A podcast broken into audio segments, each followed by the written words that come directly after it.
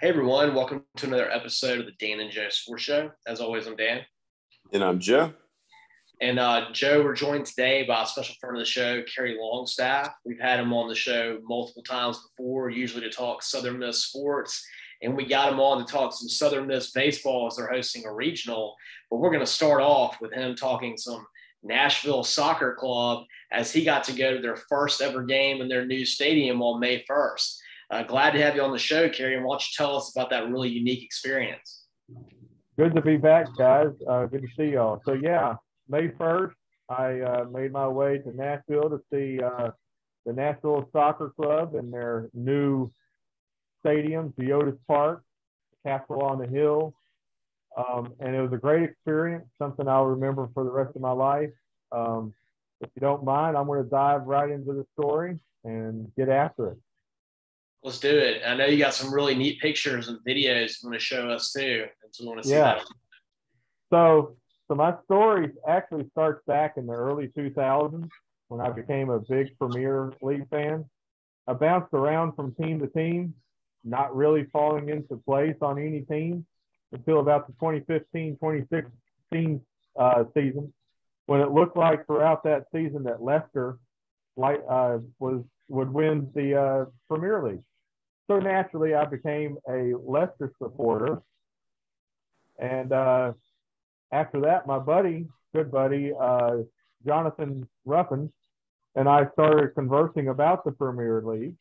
And he stated how he was a big Tottenham Spur fan. And me being a Leicester supporter at the time, we started to have a little rivalry.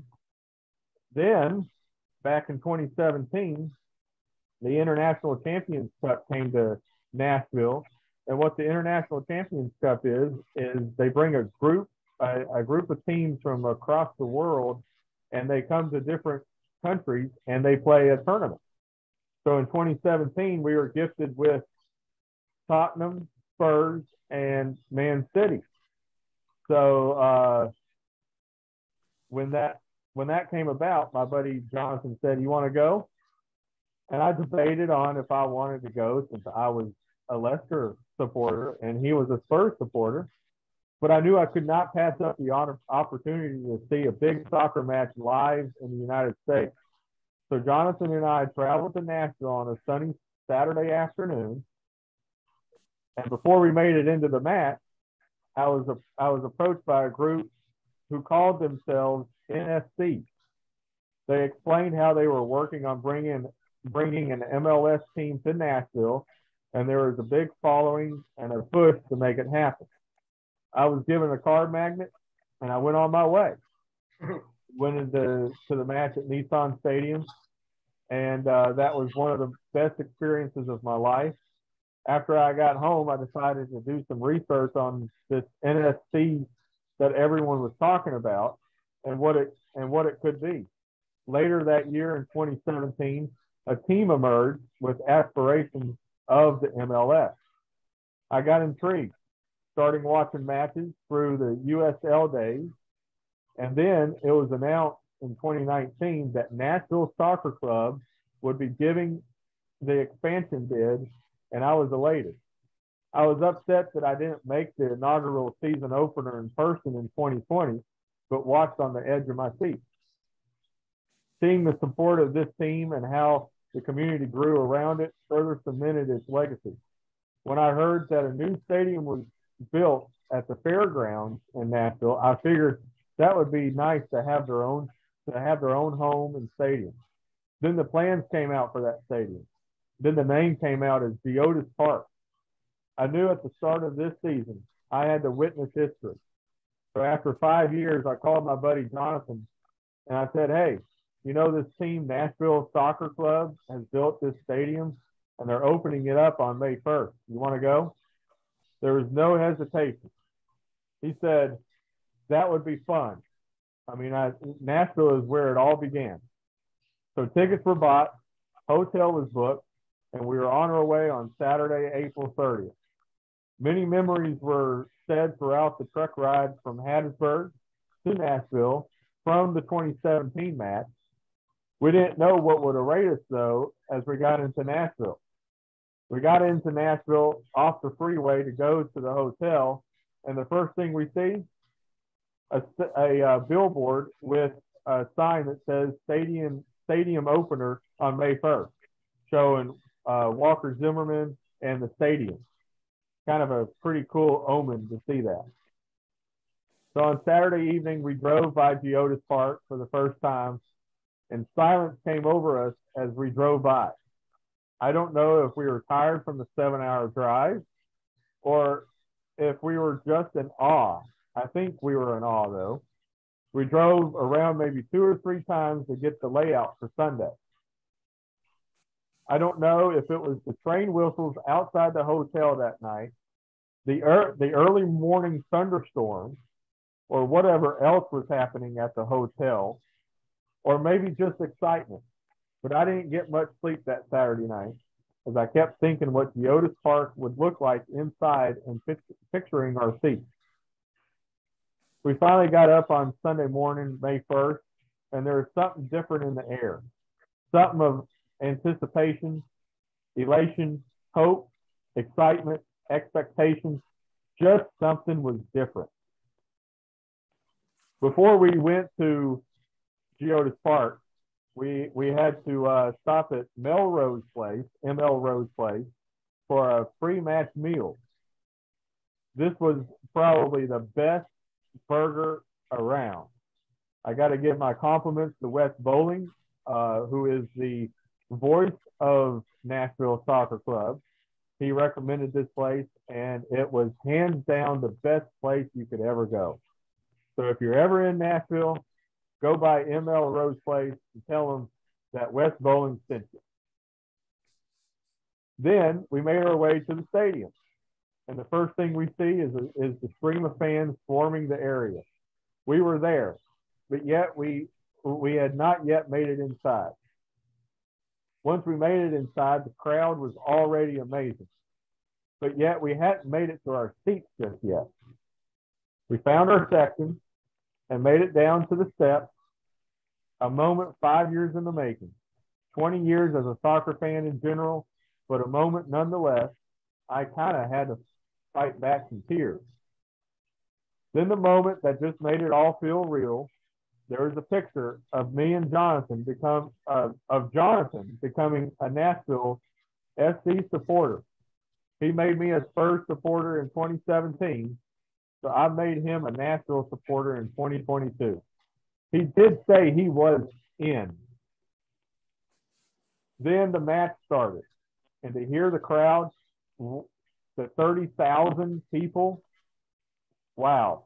Never had experienced something like that in my life. The, the anticipation was worth it. As the match went on, every chant, every post hit, and let me tell you, on our end, we were sitting in the second row right next to the to the uh, to the goal, and we witnessed maybe two or three post hits that Nashville soccer could have had goals. I was on the edge of my seat. Then at halftime, I just had to sit and let it all in. I sat there, looked, watched, watched the stadium, looked around. I just could not believe what I was seeing. Then in the second half, Rand, Randall Leal's penalty kick was the icing on the cake. Even though it was one point and it was a win in my book. What an awesome experience. Nothing could have been any better. Even though I'm in South Mississippi and probably won't make every single match in Nashville, I'm still a Nashville soccer fan for life. To Geodis Park and Nashville Soccer, thank you from the bottom of my heart for the experience yesterday, uh, for the experience. And it will be a moment in my life I will always remember. And when someone asks, have you ever been to Geodis Park? I hear it's the best soccer stadium in the world. I'll say yes. It is the best soccer specific stadium in the world, and it's in Nashville, and you should go and see it. That's a really cool experience there, Kerry. I know you got some uh, some pictures that you have from it. They're going to share with uh, us and the audience right now that we want to see, and especially Soccer Moses. That's my favorite. Yes, I got to meet this this this great guy. Uh, he calls himself Soccer Moses, um, and uh, yeah, so I'm going to show you some quick pictures really quick. Uh, I think I got two of them. Kind of where the seats were, where our seats were, and then a picture of Soccer Moses outside. It was pretty cool. So, so here is our seat. As you can see, we were we were sitting in pretty much it was the second row, and this was probably the best seat in the house. I don't think you could find another seat anywhere. There's not really a bad seat in Geodis Park from what I hear, but it's the it, this was the best place that that you could be. If you look in the background around this area here, this is where the roadies and the back line and all the supporters jump, scream, chant, do everything. Um, so that's pretty cool. One of the other cool things is the canopy around the stadium. It goes all the way around the stadium. Uh, helps shade the uh, fans depending on where the sun angle is. Uh, but uh, we were in the shade the whole game. I know in some areas everybody wasn't, but uh, we were in the uh, shade in the shade most of the time. So as we were walking outside, going back to our car, trying to you know just bring everything in, I came across somebody that uh, I have come to love, and this guy right here his name is Soccer Moses, and he is one of the biggest supporters of Nashville soccer. He is out there uh, with this sign saying "Let my people go." He was very gracious enough for for me to get a picture with him, and you know this guy is probably one of the greatest greatest influencers of, of Nashville soccer, and uh, really really enjoyed meeting him. Well, one might say he's an Old Testament supporter of NSC. Right, right, right. So uh, I thought that was a pretty cool experience, especially to get to meet Soccer Moses. Nice. Cool. Were, were you able to listen to Wes Bowling's uh, play-by-play call from inside the stadium? Yeah. So uh, I, I, didn't have a radio with me, uh, but uh, I did have my phone, and I listened to uh, to Wes Bowling and Eddie Carvacho. I believe Eddie was there uh, excuse me, actually, excuse me, it was uh, Tony Husband and Jamie Watson on the call. But uh, Wes Bowling did have the pregame show and the postgame show. Um, I was able to listen on my phone on iHeartRadio. It was a little bit behind, but uh, it was still cool to hear you know, what Tony Husband and Jamie Watson had to say about it. And then to hear Wes Bowling. Wes is one of those guys out there. He, he's he's not known that that well, but I tell you something. In Nashville, he is known. So if you ever want to watch, whenever you're watching a Nashville soccer game or you're around Nashville and there is a soccer game, you need to put your phone on iHeartRadio to listen to Nashville soccer with Wes Bowling because he is the man when it comes to, you know, everything about Nashville soccer. Uh, this guy is really good. And then Eddie Carvacho with him, giving the uh, the color commentary. Two two guys that are just great. I, I, really enjoy him. I unfortunately did not get to meet Wes this time. Um, looking forward to meeting him soon when I when I do go back, if that's sometime this year or next year. Um, so that would be a cool experience to finally get to meet Wes and uh, and get to know him more. Awesome. Well, that's cool. Well, that's a glowing endorsement. Uh, I know Joe and I have a friend of the show that lives in Nashville, our friend Chelsea, and she was actually talking to me earlier this week saying that she wanted me and my wife to come up there and find some kind of cool event. Maybe it'd be going to see the NSC play. I've never actually been to an MLS match. I tell you, if you haven't been to an MLS match and you're not really a soccer fan, you don't have to be a soccer fan to come see Nashville soccer. There is so much to do. They have great food in the concessions. They have music before, at halftime, after the game. It's just a great experience. And to be there with 30,000 people, the largest soccer specific stadium in the country, um, is just second to none. And uh, I, I, I really recommend if you're in Nashville, there's a there's Nashville soccer going on. you got to get out to Geodis Park, Castle on the Hill, and see these guys play. Well, I'm definitely going to do it, Kerry. Uh, I, I, studied abroad in London, and one of my big uh, regrets I didn't go to a Premier League match when I was there. The tickets were like so high that I never, I never could quite bring myself to do it. I'm a very bandwagon Manchester United fan, as in I watch it if it's on, and that's just the team I chose, mostly because of Euro Truck. Right, right. I like that Manchester United theme song. That's not their song. Yeah. All right, Kerry, why don't you tell us a little bit about Southern Miss Baseball? They're hosting uh, yeah. regional this weekend, and now you can switch your little screen force and switch hats. Yeah, so uh, as we move over here to Pete Taylor Park, we uh, yeah, we've just switched states in a second. Yes, we did. We've gone seven hours in one second. we went from Tennessee all the way down to Mississippi. So uh, the colors didn't change that much either. Yeah. so uh, Southern Miss is hosting the Hattiesburg Regional this weekend, uh, Friday, Saturday, Sunday, with the if necessary game on Monday. Uh, Southern Miss uh, on Friday at 1 p.m. is going to be playing Army, along with Kennesaw State and LSU going to be playing at 6 o'clock on Friday. So you have Southern Miss, Army, Kennesaw State, and LSU in this region. Probably going to be a pretty darn good region. Uh, apparently, you can't get a ticket. Uh, it has been sold out. That's what the word on the street is from Southern Miss Baseball Twitter. Uh, so if you're looking for a ticket, you may not be able to find one. So uh, going to be a lot of people there, and it's going to be a good experience to see. Uh, I know these guys for Southern Miss baseball have been tough all year. They're grinding. Uh, they know their stuff. They have a, you know, Scott Berry is one of the greatest coaches around. Uh, I think I think they can make some uh, some heads turn uh, in this region if uh, they can buckle down and get the job done. Well, Kerry, let me ask you a question. Do you, do you think there's going to be, when Southern Miss inevitably gets that game with LSU, who do you think is going to have more people there? Because that could be an issue in Hattiesburg. We know those LSU fans travel. Yes, they do, don't they?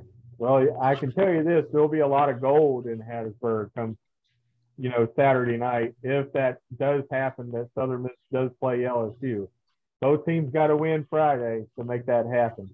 So, uh, you know that that could be you know one for the ages, um, and uh, it'd be a fun one to see.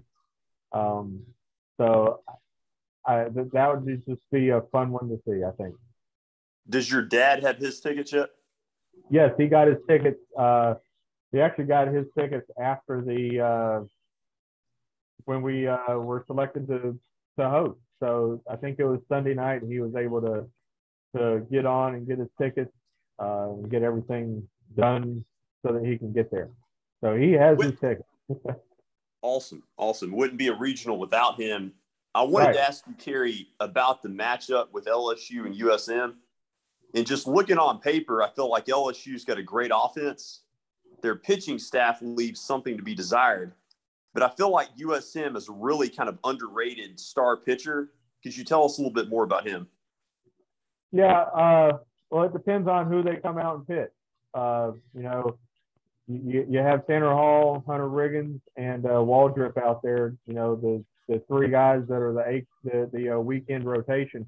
Just depends on who we decide to come out and pitch uh, on Friday. Of course, that hasn't come out yet, so uh, you know you, you got to get past Friday if you want to go and play, you know, LSU. But although you know, if you don't get past Friday and LSU doesn't get past Friday, you still got that chance you can meet, you know, in the loser bracket game on Saturday. And, you know, that one would be a crazy one in, in its own self because, you know, one could be going home and one could be, you know, still in the tournament. So, you know, there's there's kind of two two sides to the coin here, you know. So, but uh, you know, Hall, uh, Riggins, and and Waldrep are three of the top, you know, tier pitchers in, in the league. In Conference USA, they showed it during the tournament, even though we didn't get all the way to the championship game. they still showed their stuff all year. They've been showing their stuff. So, you know, I, I think it's going to be a a good matchup if it happens. Yeah, I saw where I saw where Hall's like top five in the country in strikeouts, and so yeah. So, if so if I'm Scott Berry, I feel like I would hold him for the possible matchup with LSU. I feel like I wouldn't start him against Army if it was me. Yeah, that that that could be the the uh, trick, but you know, you also got to think. You know, do you want to do you want to you know risk not winning that first game? Do you want to go after that first game with your best guy and make sure you can get all the way to you know Sunday? Because if you win that first game, you know you win one more, you're in the championship game on Sunday. So, mm-hmm. you know, there's a lot to think about in this, uh, a lot of scenarios that I'm sure Coach Berry is thinking about. Um, you know, I, am sure he's going to pick the right guy for the job. Um, and, uh, you know, again, it's just going to be a, it's going to be a good regional to come, to come look, to come watch. I'm sure, you know, both games on Friday, even though it's not USM and LSU playing Friday, both games on Friday are going to be pretty packed out. Well, Army's a mm-hmm. team that I feel like you see them in a regional every year, usually as a three or a four seed, and they usually win a game or two in the regionals they play, and it's a tough out. That's not an easy four seed. I think yeah. I'd probably I'd probably pitch the star number one because I feel like every time I watch Army, they get a whole bunch of runs. Right. Yeah. So it's going to be, you know, like I said, do you go with your usual weekend rotation? Or do you mix it up and see what see what happens? All right, Kerry. Well, while we got you on, do you think that uh, USM holds it down and makes it to the supers, or do you think that LSU is going to come in and sneak it away from them? You know, I, I, I don't really know. I'm not going to I'm not going to go out on the limb and take a pick with this. Uh, I think uh, you know whoever comes out of Saturday has a good chance to go all the way. Um, you know, you could see Southern Miss and LSU meet on Saturday in the winners bracket. They come back on Sunday, meet in that second game on Sunday, and then come back on Monday with the if necessary game and meet on Monday. So uh, it's just going to be a going to be one of those regions to watch. And uh, with Ole Miss being in the region opposite, that's going to be you know an interesting thing over there in Miami if uh, Ole Miss can get past Arizona, maybe get past Miami, USM gets past LSU and comes out of the region, could be looking at a super regional. Well, that'd, that'd be crazy. Yeah, one for eight. One uh, I will come to one of those games if that happens. Yeah. Promise. yep. So it could be a uh, a repeat of when they met together back early in early in May that could have been a foreshadowing on what could be happening. Uh, that game might have been the reason that Ole Miss even snuck in was that win right there. Yeah, it could be. Yeah.